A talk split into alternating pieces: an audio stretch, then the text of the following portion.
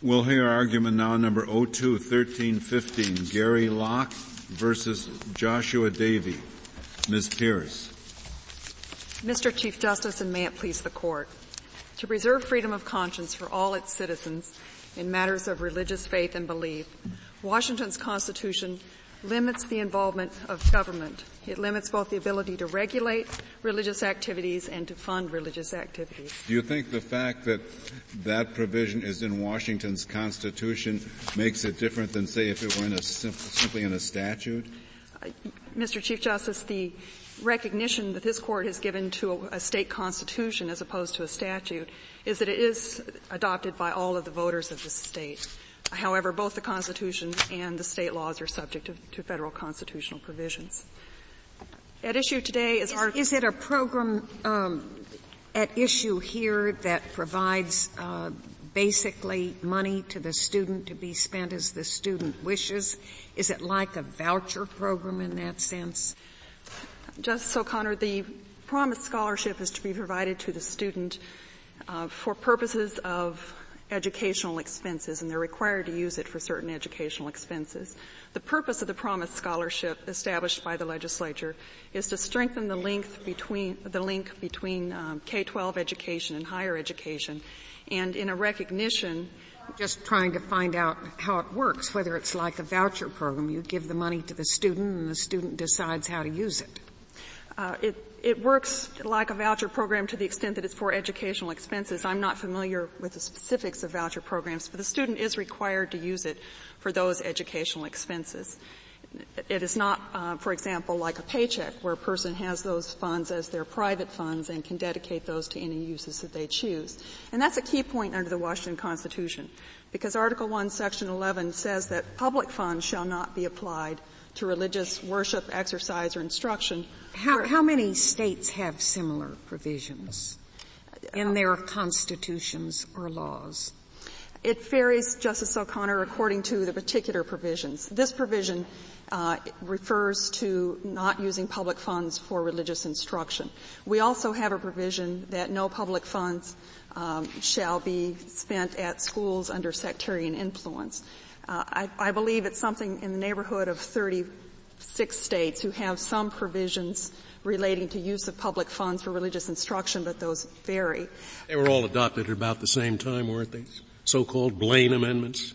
Your Honor, um, this is not the Blaine Amendment. The so-called Blaine Amendment are those that refer to use of um, public funds in schools under sectarian control. That's a different provision of the Washington Constitution. That's Article 9, Section 4 and that was required by the Enabling Act. Um, that no. provided for our statehood. But this is a different provision. It's a provision that was separate and apart, that was debated, that was added to Washington's Constitution as a separate provision. And so this was add, this was added after Washington was admitted in 1889? No, Your Honor, uh, Mr. Chief Justice, I'm sorry.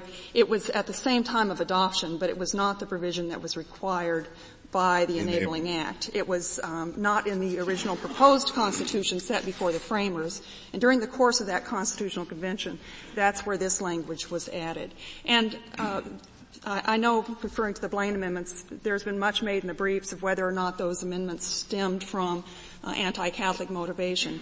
There's certainly no evidence in Washington that there was any um, discussion, any evidence of anti-Catholic motive in Washington, both Article 1, Section 11 and Article 9, Section 4, which is more directly uh, stems from the Blaine Amendment, um, federal level, they've always been implemented in a non-discriminatory manner, prohibiting both the uh, practice of any religion of any sort in our public schools as well as any funding for private well, what if, what if a state prohibited only the study of theology from a Catholic perspective?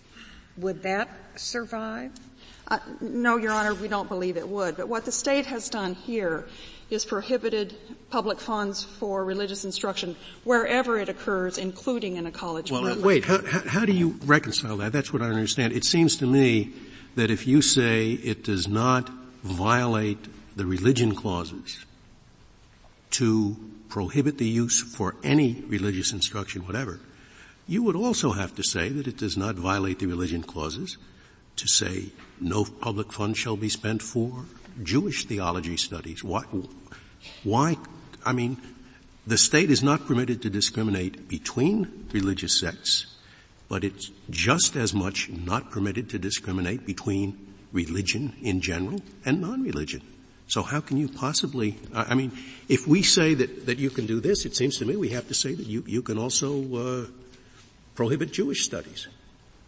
Uh, no, Justice Scalia. Why not? I don't believe that follows. The line between funds for secular purposes and for religious purposes is a line that's been recognized by this court in various um, funding cases and in re- reviewing government activities. It's a line that recognizes both the values of the Establishment Clause and the values of the Free Exercise Clause. Here, simply because the state of Washington is extending those values of the Establishment Clause beyond um, direct funding and indirect funding does not convert those values into hostility. They're still it's, the values it's treating, It's freedom. treating religion differently from non-religion. You can study anything you like and, and get it subsidized except religion. Why is that not violating the principle of neutrality?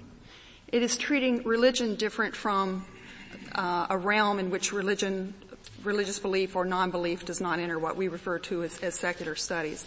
It's are you you're making the are you are you making the distinction or is Washington making the distinction uh, be, between training and how to be religious, training as it were in the practice of some uh, of, of a religion that leads to the truth on the one hand, and study about what people believe on the other hand. I thought that was the distinction how to be religious versus what religions believe. Is, is that the distinction? Yes, Your Honor, okay. uh, and that was the distinction I meant to articulate. So you, I take it then, if that's the distinction, you would you would agree that if Washington funded a school of atheism but wouldn't fund a school like this one, that there would be a violation of one or both of the clauses. Yes, Justice Souter, because whenever you enter into the realm of faith or belief, whenever you try to affect someone's belief in that realm that has been uh, particularly protected realm of individual conscience, that becomes religious, whether it's non-belief or belief. It's when you. But it's the difference between being religious and studying religion. That's your line, isn't it? Uh, yes, Your Honor, and I believe that's the court's line. It's the line that's been drawn in many of the direct funding cases of this court to teach can, about religion. Can can you not study uh, atheism under this statute? Suppose there is a course debunking debunking all religious belief. Would that be prohibited? Would that be funded under this statute? I don't see any, any prohibition of the funding of that. Uh, Justice Scalia, I think when the statute is read in conjunction with Washington case law, and particularly the Calvary Bible Presbyterian Church case, that the definition. What does the statute say? I don't see how it can possibly apply to that. What does it say? Well, the statute says that no aid shall be awarded to any student pursuing a degree in theology. In theology, theology is is a is a degree in atheism a degree in theology? I, I believe it would, would, be under the interpretation. That would be a question, would it not, for the state supreme court to decide? It may decide it needs to carry that limitation in order to be compatible with the free exercise clause. Uh, and I think that certainly the free exercise clause answers the question, can you give it to the Catholics but not to the Jews. So that's, that's not an issue. Yes, Justice Ginsburg, and I think that the Washington Supreme Court would interpret it that way not only to be consistent with the Free Exercise Clause, but to be consistent with its own state constitutional provision and its purposes, which is to not use public funds for instruction in the realm of faith and belief. And what cases do you cite for the proposition that you're asserting that the, that the Free Exercise Clause or the Establishment Clause applies differently to discrimination between different religions than it does to discrimination between religion in general and non-religion. What, what cases do you cite for that distinction? What we uh, cite, Your Honor, is that line between the secular and the religious activity. I believe it's the line that was drawn in the Schempp case, referring to the study about religion versus a study of religion, which is not, uh, in our view, discrimination in the classic no, sense that, of that, that word. That doesn't, that, the issue there was whether you were discriminating against religion or not. And since you were not prohibiting study about religion, uh, that, that isn't the question here. The question is, assuming you are discriminating between religion and non-religion, you can't study theology, but you can study anything else. What is there in our cases that says that is okay, although it would not be okay to distinguish between Jewish studies or Catholic studies or Protestant studies and other studies? I, I don't know a single case that says the principle of neutrality somehow applies differently so long as you're discriminating against all religion than it does when you're just discriminating against one, one denomination. What, do you have a case? Well, Your Honor, um, in the context of this court's aid to education, uh, under the Establishment Clause, and Mitchell's v. Helms is a classic example, there's a distinction between providing materials, educational materials that are to be used in secular education, as opposed to those materials that might be diverted to religious, ideological education. That, that, that, that's the uh, establishment clause, isn't it? The Mitchell against Helms. Yes, it is, Your Honor. And, and we believe the same, many of the same values underlie the Washington Constitution, and, and we don't believe that the distinction is made invalid because it is extended to indirect funding uh, and, and, doesn't apply well, only I, want, to I wanted funding. to ask you about these values. As, as I understand it, um, this student could have done exactly uh, what he in fact did if only he did not declare a double major. He could have taken all of these religious perspective courses, um, if only he d- called his major business administration, which in fact it was because he had the credits for that too. That would have been permissible. Is that correct? Uh, or am I incorrect? Well, the statute focuses on whether a student is pursuing a degree in theology. If, and, if, and if, suppose that he pursued a degree in business administration and yet ancillary to that or as options took all of these other courses, could he have had the aid that he seeks? Yes, Your Honor, we think that could have happened, right. What is the state's interest in denying him aid simply because he declares a double major? I believe the reason this, the legislature has focused on the nature of the degree program is because it's an inherently um, religious program, and if what they is were the to, state's interest in denying him funds simply because of the way he labels the major he chooses, if all the other instructions, all the other elements of the case are the same. He takes all the same courses, he has all the same commitment as a Christian, and yet he's denied the, the relief in one case and, and, and given it, the, the subsidy in one case and given it in the other. What is the state's interest in doing that? Justice Kennedy, I think the state's interest is not in that particular student, but in how you administer it overall and the, and the way the state administers it overall in order to avoid a class by class, student by student determination is to look at the degree programs that are inherently religious that have or ask the universities actually to do that. Ms. Pierce, I What is the state's interest in, in denying aid for programs that are inherently religious? What is that interest? Is it a compelling interest? Uh, yes, Your Honor, we believe it is. The interest is. May, may, I ask you just to clarify what I thought was the purpose of this? Um, was that the state has decided it does not want to fund the training of clergymen, and it cites a long history of of that. And it's trying to be as accommodating as it can with that limitation. I mean, certainly, if what you're, you're doing um, is vulnerable, it would be no less vulnerable if the state said, well, we won't fund that school at all because it's an evangelical school.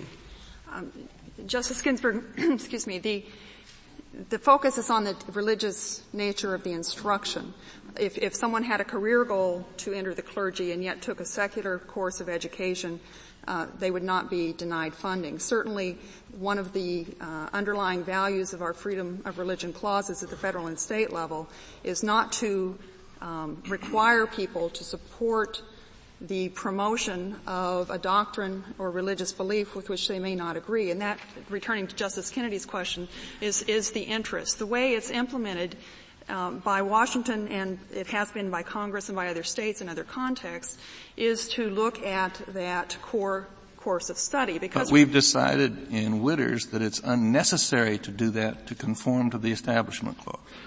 Yes, Justice So Kennedy. after, after that, then what is the state's interest at this point? Well, the Is the state's, state's interest in redefining the Establishment Clause? no, Your Honor, but the state has a different, um, although somewhat concurrent scheme for religious freedom. And that involves not just avoiding government endorsement of religion, which is what the Establishment Clause primarily turns and focuses on. But on. Witters said there is no endorsement. and, and, So uh, you can't use that. I, no, and I I'm still not don't see what your interest is. And once you do define it, I want you to tell me if it's compelling, rational base. Okay.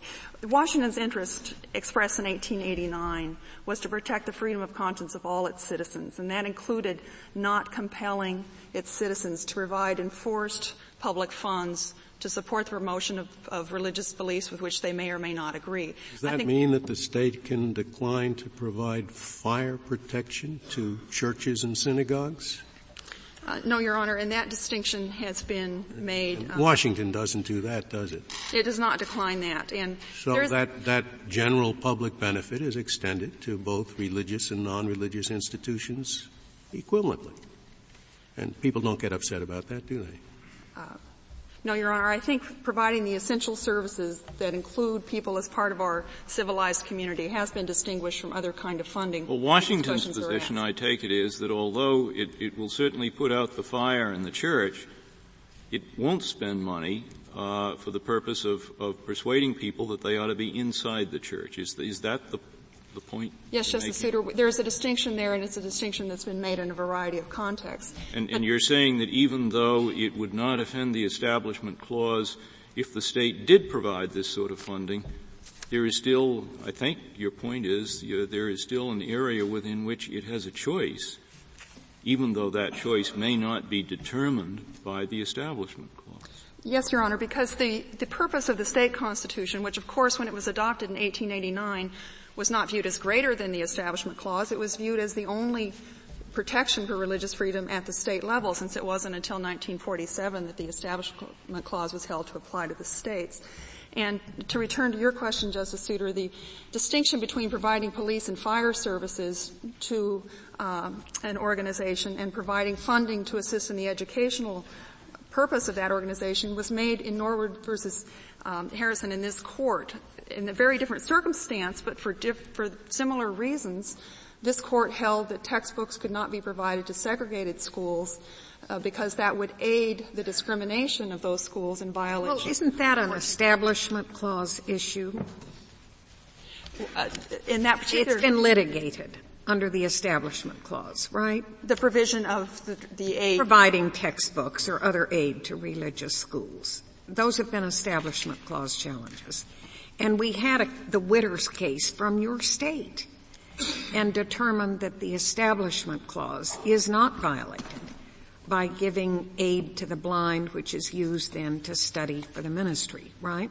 Uh, yes, Justice O'Connor, and that's because under the Establishment Clause, the question is, is the government endorsing religion? Under Washington's Article 1, Section 11, the question is, is, is are public funds being used for uh, the promotion or uh, of, of religious belief or disbelief? Ms. Ms. And- Pierce, may I ask you- you you- a question you there think that- on how you draw the line?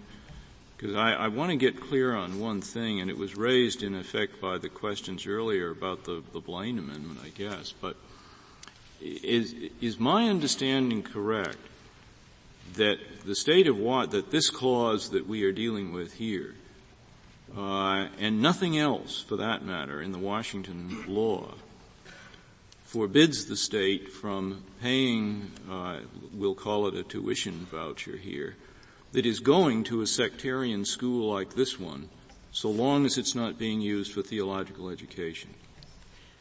Justice Souter, there's a distinction in our state constitution. No, but isn't the answer, there, there is nothing that forbids that? In, in other words, going back to Justice Kennedy's question, if, if this same student said, I want to study business and I want to study it at this sectarian school, there would be no impediment in Washington law to paying him the, or giving him the voucher or whatever you call it and letting him spend it at this sectarian school. Is that correct? That's true at the higher education level. Isn't it go back- also true he could even take the same courses and, and get as long as he didn't declare his major until he was a junior? Uh, Your Honor, we, the statute says pursuing a degree in theology. So I think it should be properly read and is properly read by Northwest College as a student who is, uh, during the academic terms that are funded, pr- working toward that degree in theology. But I, I, just want to be sure I understand how it works in response to Justice Kennedy's inquiry. Is it not true that he could have taken all or most of the religious courses he did take if he'd only declared a different major or postponed the time when he declared his major? I, I believe Which has a double aspect. In one sense, as Justice Kennedy points out, the state interest doesn't seem all that uh, compelling there. But on the other hand, the burden on him is also pretty slight because all he had to do was take a, just manage his, his uh, uh, curriculum a little differently. Uh, yes, Your Honor. And, and, I just want to know, am I correct that he could have taken either all or substantially all of the religion, uh, religious courses and qualified for the scholarship if he just declared a different major? You're partially correct, Justice Stevens. I think he could have taken some of the same religion courses. I don't think just simply um, declaring your major later is what meets the purpose of the statute. The statute says, counseled, are you pursuing? Wasn't he counseled specifically by the school to be honest? Yes, and, Justice Ginsburg. And not try to hide what his purpose was, which he was perfectly open about. Yes, Justice. And of course, if, if you take a whole bunch of religious courses, it may be they can't be counted for some other major other than the, the theology. Well, the theology degree your Honor, does require, I believe at Northwest, 125 credits, and 79 of those credits are required to be in various uh, Bible and theological courses. So I think it is, it would be possible but unusual for another student to have those same courses and not being pursuing a degree in theology. Could we go back to Justice Kennedy's second part of what he was asking, because it's bothering me too. I, I think it's absolutely well established, whether there's a case or not, that people have thought it's different when what the federal government or state government says is what we have here is a secular program. We're paying for secular programs, whether it's schools or social services or any one of a million things. Or if it were to say, well, it's a Baptist program, but not a Catholic program. I think if they said the second, they'd have to pass something like strict scrutiny as far as their reasons are concerned. I think if they said the first, so far, I don't think they would have to pass anything like that kind of test. But that's the question. And I think that Justice Kennedy was saying very well, what is the test? What kind of scrutiny should you give under the Equal Protection Clause? Where what the state has done is said we have a secular spending program. Now leave the atheist because if the atheist is a program which concerns principles that in the mind of the atheist are similar to those that are religious in the mind of a religious person. I'm willing to call that a religious program. That's not what I'm talking about. I'm talking about just a regular secular aid program. What do we judge that distinction on the basis of? What kind of a test? Uh, Justice Breyer, I believe it is a rational basis test. That is, it is a neutral line. It's a recognized line between the secular that it does not involve the realm of belief and faith, and the religious that does. I didn't think this was an equal protection clause case at all. I thought it was uh, the challenge was freedom of religion. Yes, Mr. Chief Justice, it is. And, and the free exercise clause of that, the First Amendment. That is a question on which uh, cert was granted, and it, right. because it is a neutral line. Well, I'm thinking of free exercise, but I'm thinking this is a discrimination case. So maybe it's totally different under free exercise, but you see the question. Yes, and Justice Your answer is rational basis. Yes. Rational basis. You, you, you think there's a difference in, in free exercise if what the state says is we are burdening the free exercise of all religions as opposed to we are burdening the free exercise of one particular religion. You think there's a different, a different standard? Again, I would ask for the case that, that, that suggests that. Justice Scalia, in the first instance, um, this case involves application of public funds in a funding program.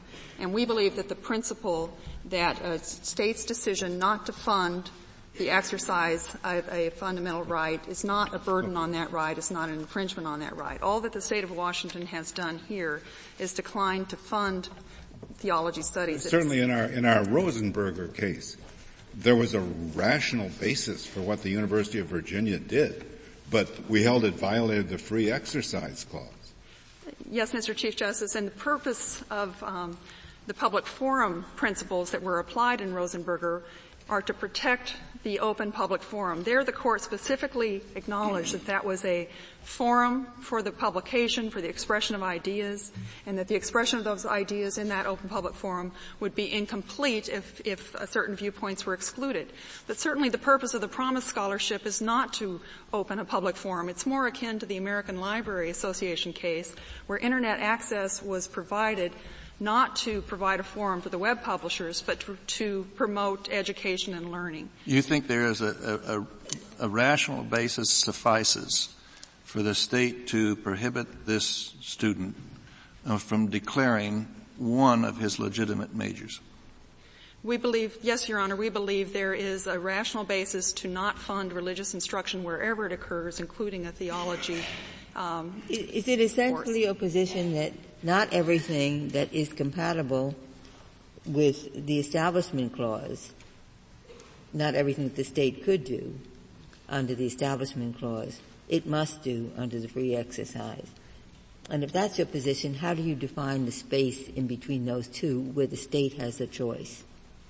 That is our position. We don't think states should be in constitutional pincers where whatever they're allowed to do under the Establishment Clause are required to do, particularly given the history that states have uh, come to their own path to religious freedom. And I, I think applying the various principles on when you burden the exercise of religious freedom uh, leads you to the latitude in this area. Here, not providing funding does not infringe or burden a fundamental right, and that's all that the state has done. Mr. Chief Justice, I'd... Thank you, Ms. Pierce. You're reserving your time. Uh, Mr. Sekulow.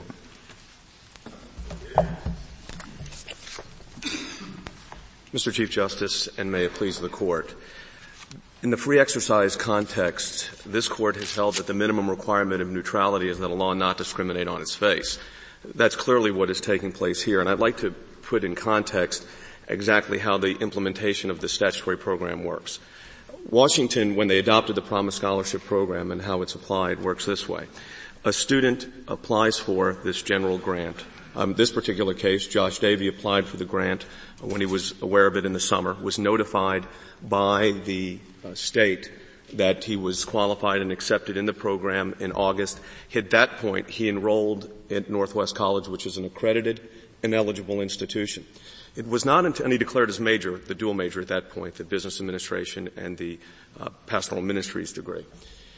Two months later, it was two months until he was notified by the financial aid office through the uh, memorandum that the state circulated that after reviewing the Promise Scholarship Program, the state then decided that in fact there would be a prohibition put in place on pursuing a degree in theology and the state has interpreted that to mean pursuing a degree in theology from a religious perspective.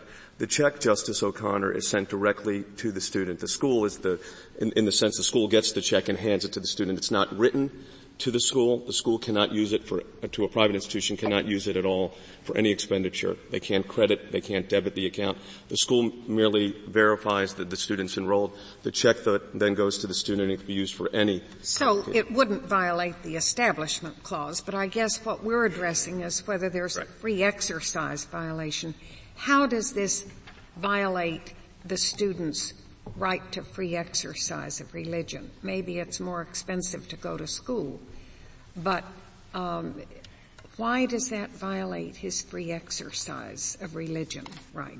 Joshua Davey, in the, the state has acknowledged of course, has the free exercise right to pursue a degree in theology. The question here uh, is the burden that's placed on it. Uh, of course, two responses with regard to the actual burden. Here, a general benefit was available to a student and a religious classification was utilized to deny the student uh, access to those funds. He met well, the criteria. Well, let me ask you sure. this. Suppose a state has a, a school voucher program, such as uh, the court indicated could be upheld in um, the Zelman case. Now, if the state decides not to give school vouchers for use in religious or parochial schools, do you take the position it must, that it has to do one or the other? It can have a voucher program, but if it does, it has to fund all private and religious schools with we, the voucher program. No, I Is think, that your position? No, the state. Well, why not? Well, I mean, why wouldn't it follow?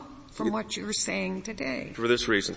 The state can set neutral and eligible criteria for admission as an eligible institution. Here it was accreditation. Now if the religious school, the school that was affiliated with a religious uh, denomination, met the general neutral eligibility requirement, and there was no countervailing establishment clause problems, yes, then it should. Well, I, I, don't know what you mean. Uh, the state says all schools, uh, we're going to have a program to give vouchers for use in all okay. um, schools of a certain grade level, assuming the teachers are qualified to be teachers. That, Can they refrain from making that program available for use in religious schools? I, I, would think not. I think once it would go towards the private schools, as long as the so eligibility. So what you're urging here would have a major impact then, uh, would it not, on on um, voucher programs? Well, it would. I think a voucher program could be established that has a neutral criteria, and if the private schools meet that criteria, including the private religious schools, there's no countervailing establishment clause problem. Well, I wouldn't see any. But the only criteria that they have. Sure, surely uh, the the state can decide to fund only public schools. Absolutely. And it's only when it starts funding some private schools that you get into the religious question. That's correct. Yeah, but you say I'm, if they I'm publish any private school, they must publish, they must uh, support all religious schools as well. No, again, I think if they meet the accreditation standard, if the program were to but reach they could not just say we, we will publish all private schools except sectarian schools. I don't think they could do that. Okay. That's no, I, I think it would, would, be that's even though there there are quite a few state laws and constitutional provisions around the country that that provide just that, aren't there? There are. Uh, 37 states have. Yeah, so uh, the decision here could have very broad impact, I assume. Interesting, Justice O'Connor, and, and admittedly this is a, a, bit of a moving target because state policies change, but there are approximately 37 states that have this type of amendment. 25 of those states have programs of aid that do not have a discriminatory basis upon religion. It's given to any accredited. Well, may I ask you the question that I asked Ms. Pierce, because I think this is really what the case turns on. Is there any space between what one, what a state is permitted to do, what it's permitted to fund under the Establishment Clause, and what it must fund under the Free Exercise Clause? And if so, what fills that space? You've been candid in saying voucher, no. If you're going to give to any private school, you can't leave out the parochial schools. You've certainly said that about this program. If, suppose that the state would say, we're going to fund professional education lawyers, doctors, architects, engineers, but we're not going to fund people who are, who are in a divinity program. Would that qualify or would that fall also? Well, I think a, a, program that were to just limit it to specific professions uh, would not necessarily have to go towards theology. For instance, in a lot of states, using that example, Justice Ginsburg, there's a shortage of nurses right now. And if the state were to adopt a program to fund education for nurses that included no, public and private schools, they don't have to bring theology. My program includes all professions save one, and, and that is ministry. Well, if it, if it was as you described it, I would, I would be here arguing the same point in this context. The idea that you would list all of the professions and then say we're going to fund everything but those students studying theology would be again that religious classification. And I would think unless the state could establish its compelling governmental interest. Here, of course, as I, as I understand your your uh, answer to Justice O'Connor, if we decide in your favor, we necessarily commit ourselves to the proposition uh, that an elementary and secondary school voucher program um, must include uh, religious schools if it includes any other private schools. It, it, seems to me that your case can be resolved on a much narrower issue than that. Uh, here we have uh, a, a, a, college student uh, who is being required uh, to surrender his, his his conscientious beliefs by declaring a major uh, which otherwise uh, would have been uh, c- completely funded uh, by the school. And I, I, just don't see any interest in doing that. It seems to me a, a, a very severe violation of, of religious conscience. I, I, think that's quite different uh, mm-hmm. from uh, an, an, overall neutrality principle which would for, foreclose this court on the, on the voucher issue. I don't think, I agree, Justice Kennedy. I don't think the court has to go that far here. But certainly Why that's what you're arguing. I mean, your, your brief and your presentation certainly urges us to go that route. If now have we, have we, in looking at funding issues, have we dealt differently with the requirement of funding something out of public funds than for other purposes? Well, well certainly in the, in the direct aid cases and in the establishment clause context, but uh, this is very similar to the Witters program. So there's not the countervailing establishment clause issue. And that's what I was going to address, Justice Kennedy. Depending on how that voucher program is established would be, depend on whether the uh, religious institutions would be included. For instance, again, I go to the eligibility issue. Here, Northwest College was an accredited institution. Okay, let's assume that all the public schools and, and all the private schools, including all religious private schools, are, are accredited in whatever way the state accredits them, and that the criterion, apart from religious education, is simply that the ultimate uh, recipient of the voucher has to be an accredited school.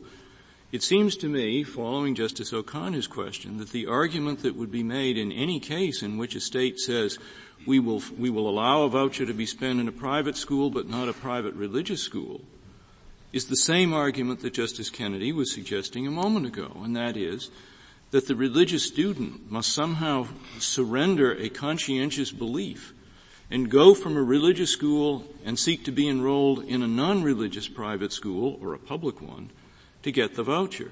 And I don't see why that argument would not be just as applicable there as the argument that you were making here. Justice Souter, in this particular, in, using that example, here the school is a qualified school. The, the Northwest College, which admittedly has a religious sure, that's a wash. Everybody agrees. No, it's Everybody, their major. The only criterion is will will we fund religious tra- training in how to be religion uh, re- religious, or will we not? Uh, and in fact, a, a, similar argument would be made uh, as between uh, the the religious school that teaches religion and the private school that doesn't teach religion. In, in, this context, the way the program is implemented, within that hypothetical and within the facts here, very, here, students can take these very same courses in religion that Josh Davey. Well, that may show that the state draws a kind of a funny line. Uh, maybe it was a, a, bad job of line drawing, and I, I, have to admit I'm not quite sure why they draw it the way they do. Uh, but on, on, the on the basic proposition that the state raises as, as as its position here, that it will not fund ministerial education or education in how to be religious, versus funding other kinds of training. The argument, it seems to me, from the free exercise clause would be the same in the voucher case as the argument that you're making here. If, in fact, the, the programs were put forward this way with the accreditation as you suggested, and there's no countervailing establishment clause issue, and the eligibility issue of the school is met, yes, I, I wouldn't see the right. justification to exclude a particular major, here in this particular case, a, a sub-major from a religious viewpoint. Mr. How many states do that, do you know? Uh, you're knowledgeable on these things. How many states have voucher programs which, which would allow students to go to any private school, uh, you know, an elite academy, but not allow them to go to religious schools? 25 states have voucher type programs. Uh, that have no restrictions at all as long as it's an accredited institution. So I, that's the, usually the, the, standard. They can go to uh, any school that's accredited. Um, there are some states, and it's about a half dozen, as I said, Justice Scalia, it's a little bit of a moving target because policies change, that actually have this prohibition for religious education. And, and, even within some of those states, the programs are inconsistent. They'll have different type of financial aid programs here. In this particular situation, and the way this particular program is implemented, though, Joshua Davey had already made Justice Stevens his declaration of a major before he was notified he was disqualified. The state didn't do the formal notification until October, some two months after he enrolled. enrolled. I suppose he could have changed his mind if, and taken another major in most of the courses and then postponed that decision. Yeah. It's a matter of conscience he didn't. It, it, was a matter of conscience. There were some students at, at, the school that did change their mind. There were two that did not. Joshua Davey was one that, and the, the counselor, the financial aid counselor did state, and it's in, in the joint appendix, that she cautioned them if they are in fact going to major in a degree that would be pursuing a theology to, to tell the truth, which he clearly did here.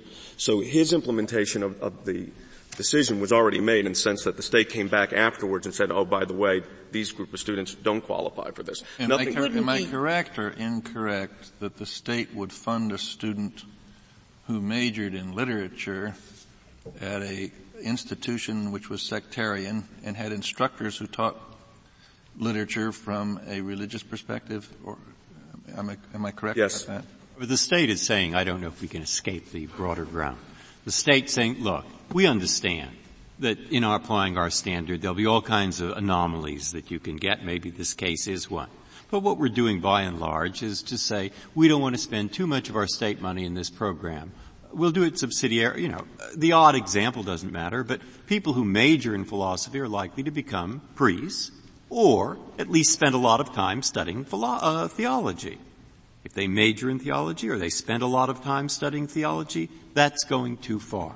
So this is a, like many administrative lines, a very crude effort to identify those people who are taking too much of their time in totally religiously oriented matters. Now, of course that's unconstitutional if we accept your argument that the state must treat the religious study the same way as any other. That's your broad ground. But if we reject the broad ground, I don't quite see at the moment how we can accept the narrow one, which turns on these details of the administrability of the line. Well, the reason I, I want, let me address the latter if I might, Justice Breyer. The reason those details matter, because the line drawing, albeit may be crude on the state of Washington, here is within the context of the free exercise clause. Because here, the school is an eligible institution, so that's not even at issue. There is no countervailing establishment clause issue here. Witters foreclosed that. So all we're dealing with is a statute which on its face states that a student who qualifies based on academic excellence and economic need makes the decision for him or herself where they're going to go to school and what they're going to major in. And they can major in literally the universe of courses. There is only one exclusion. It's not even Justice Ginsburg's situation with a number of majors. Mr. It's. I think that Justice Breyer is getting at the same point I tried to get at. And it's in part um, the other flip side of what Justice Kennedy asked you certainly you're not standing here to tell us that, oh, if they were more restrictive, if they said we're simply not going to fund scholarships to students who go to sectarian schools, that that might be all right. I mean, you don't want to win on the ground of the school was too generous in what it did fund. Well, two responses. First, the, on, on the issue of the state and their obligation, it, to recast this as a the state is being required to fund Joshua Davey's education, I think is, is, is a miscast of the issue. The state has decided to employ to develop a scholarship program that's very broad based. And in that program, they have given the student the ultimate choice of where they can go to school as long as it's within Washington State and accredited. And literally, they can major in any major except for one, and that is a theology exclusion. Wouldn't be any better if they said you can go to any school except uh, a church school. Well, no, I think it would raise, if it's accredited, I think it would raise the same problem. But it's not to say that the state universities don't teach courses in theology and religion. On pages 66 and 74 of the joint appendix is a listing of the courses offered at the University of Washington, and it covers a broad array of religious courses, albeit you, from a... You don't know of any case which says that the less significant the interest the state has is the more latitude it has in discriminating against religion. You don't know any case no, that says that. that. That, would, hope you don't, no. yeah. Yeah, no. May I ask and hopefully this won't be that one. May I ask, ask you a broader question? The, a number of the briefs discuss the breathing space between the establishment clause and the free exercise clause. Do you take the position, or just what, what is your position on whether or not there is such a breathing space? The play in the joints, as, as it's referred to. Yeah. I, I think the play in the joints gives the state broad flexibility in establishing their programs and or not establishing a program at all but to use the play in the joints to not accommodate religion but rather to target religion as exclusion I think is a misuse in my view of what the court has Give me an example. Do you go so any far example. as to contend that any violation, anytime there's no violation of the establishment clause, that then the free exercise clause would necessarily kick in? No, absolutely not. And, and, and, and that's what I was you, looking you would, for. Do you want to reserve the rest of your time, Mr. Sekulow? I don't have, I, I'm only have 20 minutes, so I, I cannot reserve any more time. That's okay. But I would if you normally be happy to. of, of a case where the state can say, we know we can give this funding to religious schools if we want to, but we don't want to. Can you give any example where that would be legitimate on your view of free exercise? Sure. I, I don't think there's any affirmative obligation, uh, Justice Ginsburg, for the state, even if the Establishment Clause, I'll, give an example.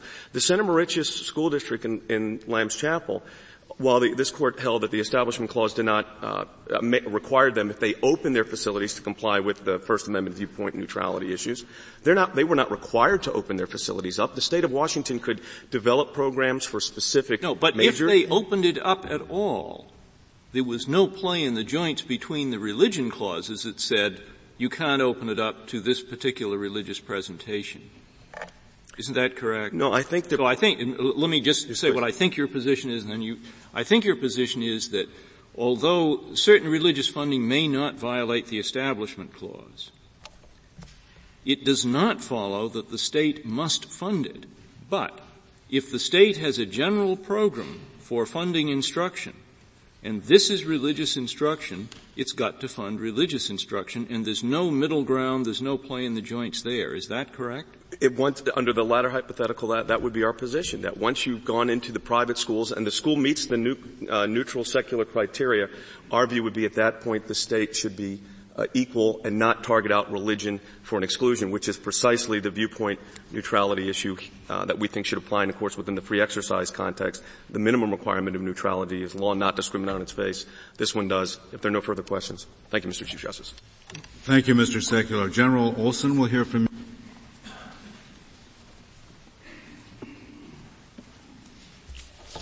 Mr. Chief Justice, and may it please the Court, the Promise Scholarship Program practices the plainest form of religious discrimination. It disqualifies the one course of study that is taught from a religious perspective. The clear and unmistakable message is that religion and preparation for a career in the ministry is disfavored and discouraged. Well, but of course there's been a couple of centuries of uh, practice in this country of not funding religious instruction um, by tax money. I mean, that's that's as old as the country itself, isn't it? Well, yes, it is. But there's the other tradition that is as old as the country itself is the free exercise component of the religion clauses, which this court has said repeatedly mandates neutrality. How is his free exercise chilled at all? Can't he practice his religion just as he always would? He could well, become a minister. Just, just, has to pay for it. Justice, well, Justice Stevens, the um, individual that was disqualified in Tennessee from being uh, a member of a delegate to the Constitutional Convention. He was prohibited was from doing something every other citizen can do. He, well, the same, the court would have come out the same way, I submit, if it said that ministers will not have their expenses paid, but everybody else will. The language of the decision and the language of Sherbert versus Verner and Fowler versus Rhode Island is that to the extent that a, a religion. But you're still not addressing the question of how his his uh, uh, freedom to practice the religion he wants to practice is impaired at all. Well, he can practice it, but he practices it at a price. Studying of theology as the response. He practices it without a subsidy.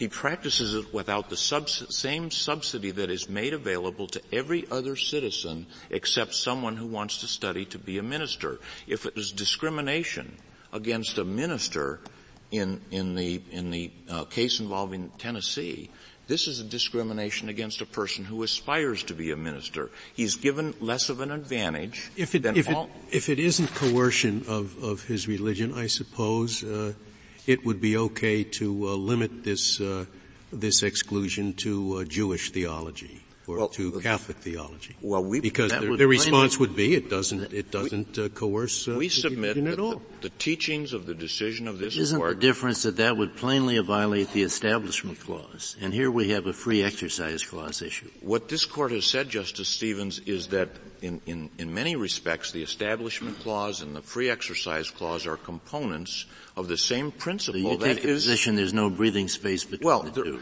there is, there may be breathing space on, especially with respect to the Establishment Clause area where this court will not find entanglement or endorsement under certain programs that may not be required. But what this court has said is that distinguishing, that discriminating against Catholics and discriminating against people who are religious generally, and even people who are anti-religious generally, violates the twin components of equality and neutrality that are that are mandated what, by the religion. What, what is your response to the following concern that's been brought up a few times, but I'd like you to address it directly? This case is perhaps a small matter of a distinction that doesn't make all that much sense, but makes some. But the implications of this case are breathtaking. That it would mean if your side wins, that every program, not just educational programs, but nursing programs, hospital programs, con- social welfare programs, contracting programs throughout the governments would go, oh, you'd have to go over each of them. And there'd be a claim in each instance that they cannot be purely secular. That they must fund all religions who want to do the same thing. And that those religions, by the way, though it may be an excellent principle, may get into fights with each other about billions and billions of dollars. So, uh, which is something I've written about, which you know. All right. So I'd like you to uh, address that. Yes, Justice Breyer. It is not a major step at all in this court's jurisprudence to say that those funding programs for medicine, doctors, nurses, cannot distinguish and not discriminate against a person who decides to go to a Catholic nurse or a Catholic doctor. If money is made available for individuals in the Medicare program to exclude people that want to go to religious hospitals for their heart surgery, that would violate the So do you agree, clause. Do, do you uh, uh, take the position uh, that if we affirm uh, the, the Court of Appeals and accept your position that the court is committed on the school voucher issue if, say, a, a, a school voucher program excludes parochial schools? It would depend, I suppose, on how the program was structured, what the inquiry involving a compelling government strict scrutiny would entail.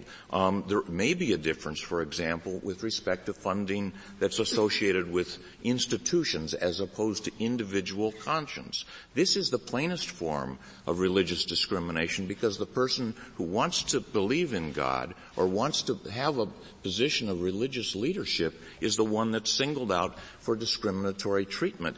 The court has said before that distinction, religious tests for governmental benefits violate the free exercise clause. This is a religious test. If the person wants to take a program in theology, he's disqualified. Well, what may I ask you, implications? Just want a sentence on the practical implication. Is it as far-reaching as my tone of voice suggested? I would say that the it is not as far-reaching as the um, the sense of doom that your question suggested. Maybe a good the, thing. I'm not. The idea that this country, when it when it provides tax exemptions or cash to citizens to educate their children, cannot single out for discriminatory treatment the Catholic or the religious person is not a far-reaching, what may have been far-reaching at the time, and thank heavens that it is. That, that this principle, as the, I think one of the questions, I think it was Justice O'Connor's question, asked with respect to the, the uh, funding cases. And this court dealt specifically with that in the Maher versus Roe case, when it said the funding cases do not control the significantly different context in which a funding decision impinges upon the constitutionally imposed government obligation of neutrality required by the religion clauses. So those funding cases are completely distinct. General, may I ask you this question? I mean, the, the whole argument for neutrality comes down to an argument, I think, about the following. About? About the following distinction. The other side says, Washington says, look, there is a line to be drawn not between funding Catholics and Protestants or atheists or whatnot. The line to be drawn is the line between funding education about a religion, education that says, this is what Catholics believe, this is what atheists believe. And on the other hand, education that says, this belief is valid, and you ought to go out and persuade other people to hold this belief. They say that is the distinction we're trying to draw. Why is that distinction invalid under a neutrality criterion? For the reason that the same argument was rejected in the Rosenberger case, that the notion of... Uh, but Rosenberger was not said, the opinion in Rosenberger said these people are not proselytizing. And, and the distinction that they're drawing is a distinction between believing in proselytizing on the one hand, how to do it, why it's valid, and instruction on what people believe as a fact on the other. And, and I, Rosenberger is an authority for, for the uh, rejection of that distinction. I, I, respectfully submit that it is, that the students in the Rosenberger that were publishing those articles were publishing articles that advocated belief in Oh, look, God. you're writing my dissent. I, I agreed, but my, my, I, was, I, I, couldn't, I couldn't get four colleagues to agree with me on that, well, and, and that, they went off on, on another, another course. Yeah, but the court went on to say that this was a free exercise violation as well as a First Amendment violation the other point that I think is very, very important with respect to that, if the state start, starts to distinguishing between discussion of a subject and proselytizing, the, the entanglement problem is going to be enormous. The program will have to be looked at to see how persuasive it is. We know today that if, if, that argument is good, why do we even bother with the, the, the criterion uh, of, of, of direct funding of religion?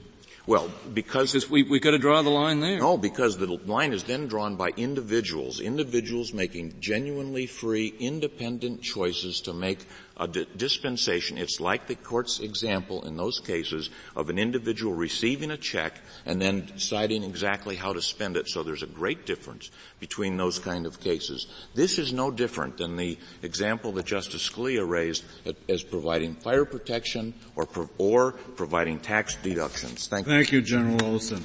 Uh, Ms. Pierce, you have three minutes remaining. I would like to return to three points. One, on the, the statute that says no aid shall be awarded to a student pursuing a degree in theology. Uh, a question was asked saying that for administrative ease, the state uses uh, this legislative approach to their constitutional command. But it, it's not just administrative ease. I think it's a question of entanglement. Should the state be involved in a class-by-class assessment of whether it, it individually it should be categorized as in religious instruction. But we've held in Witters that there is no problem with that, with, with that kind, with that kind of subject. For purposes of the Establishment Clause. Uh, and I just wanted to point out that our state Supreme Court has questioned in a dissent in the Gallwey v. Grimm case. Some justices of our state Supreme Court have asked, is uh, focusing on the degree program sufficient for our state constitution, but we believe there are good reasons for it. That's not yet been addressed by our court. And that's to avoid that kind of class by class determination. Not necessary in Witters because there the focus is does the Establishment Clause, um, is it violated by government endorsement?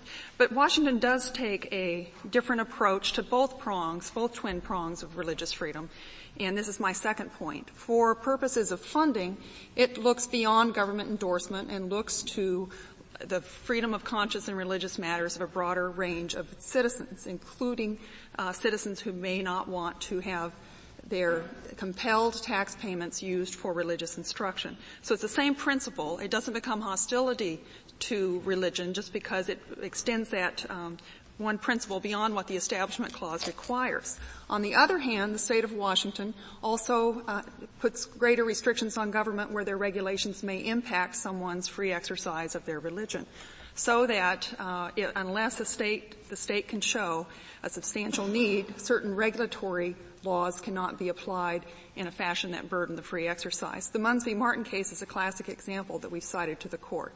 It's a case where historic landmark laws could not prevent a church from building a pastoral center because the historic landmark laws were deemed not to be uh, substantially needed by the state to protect the public.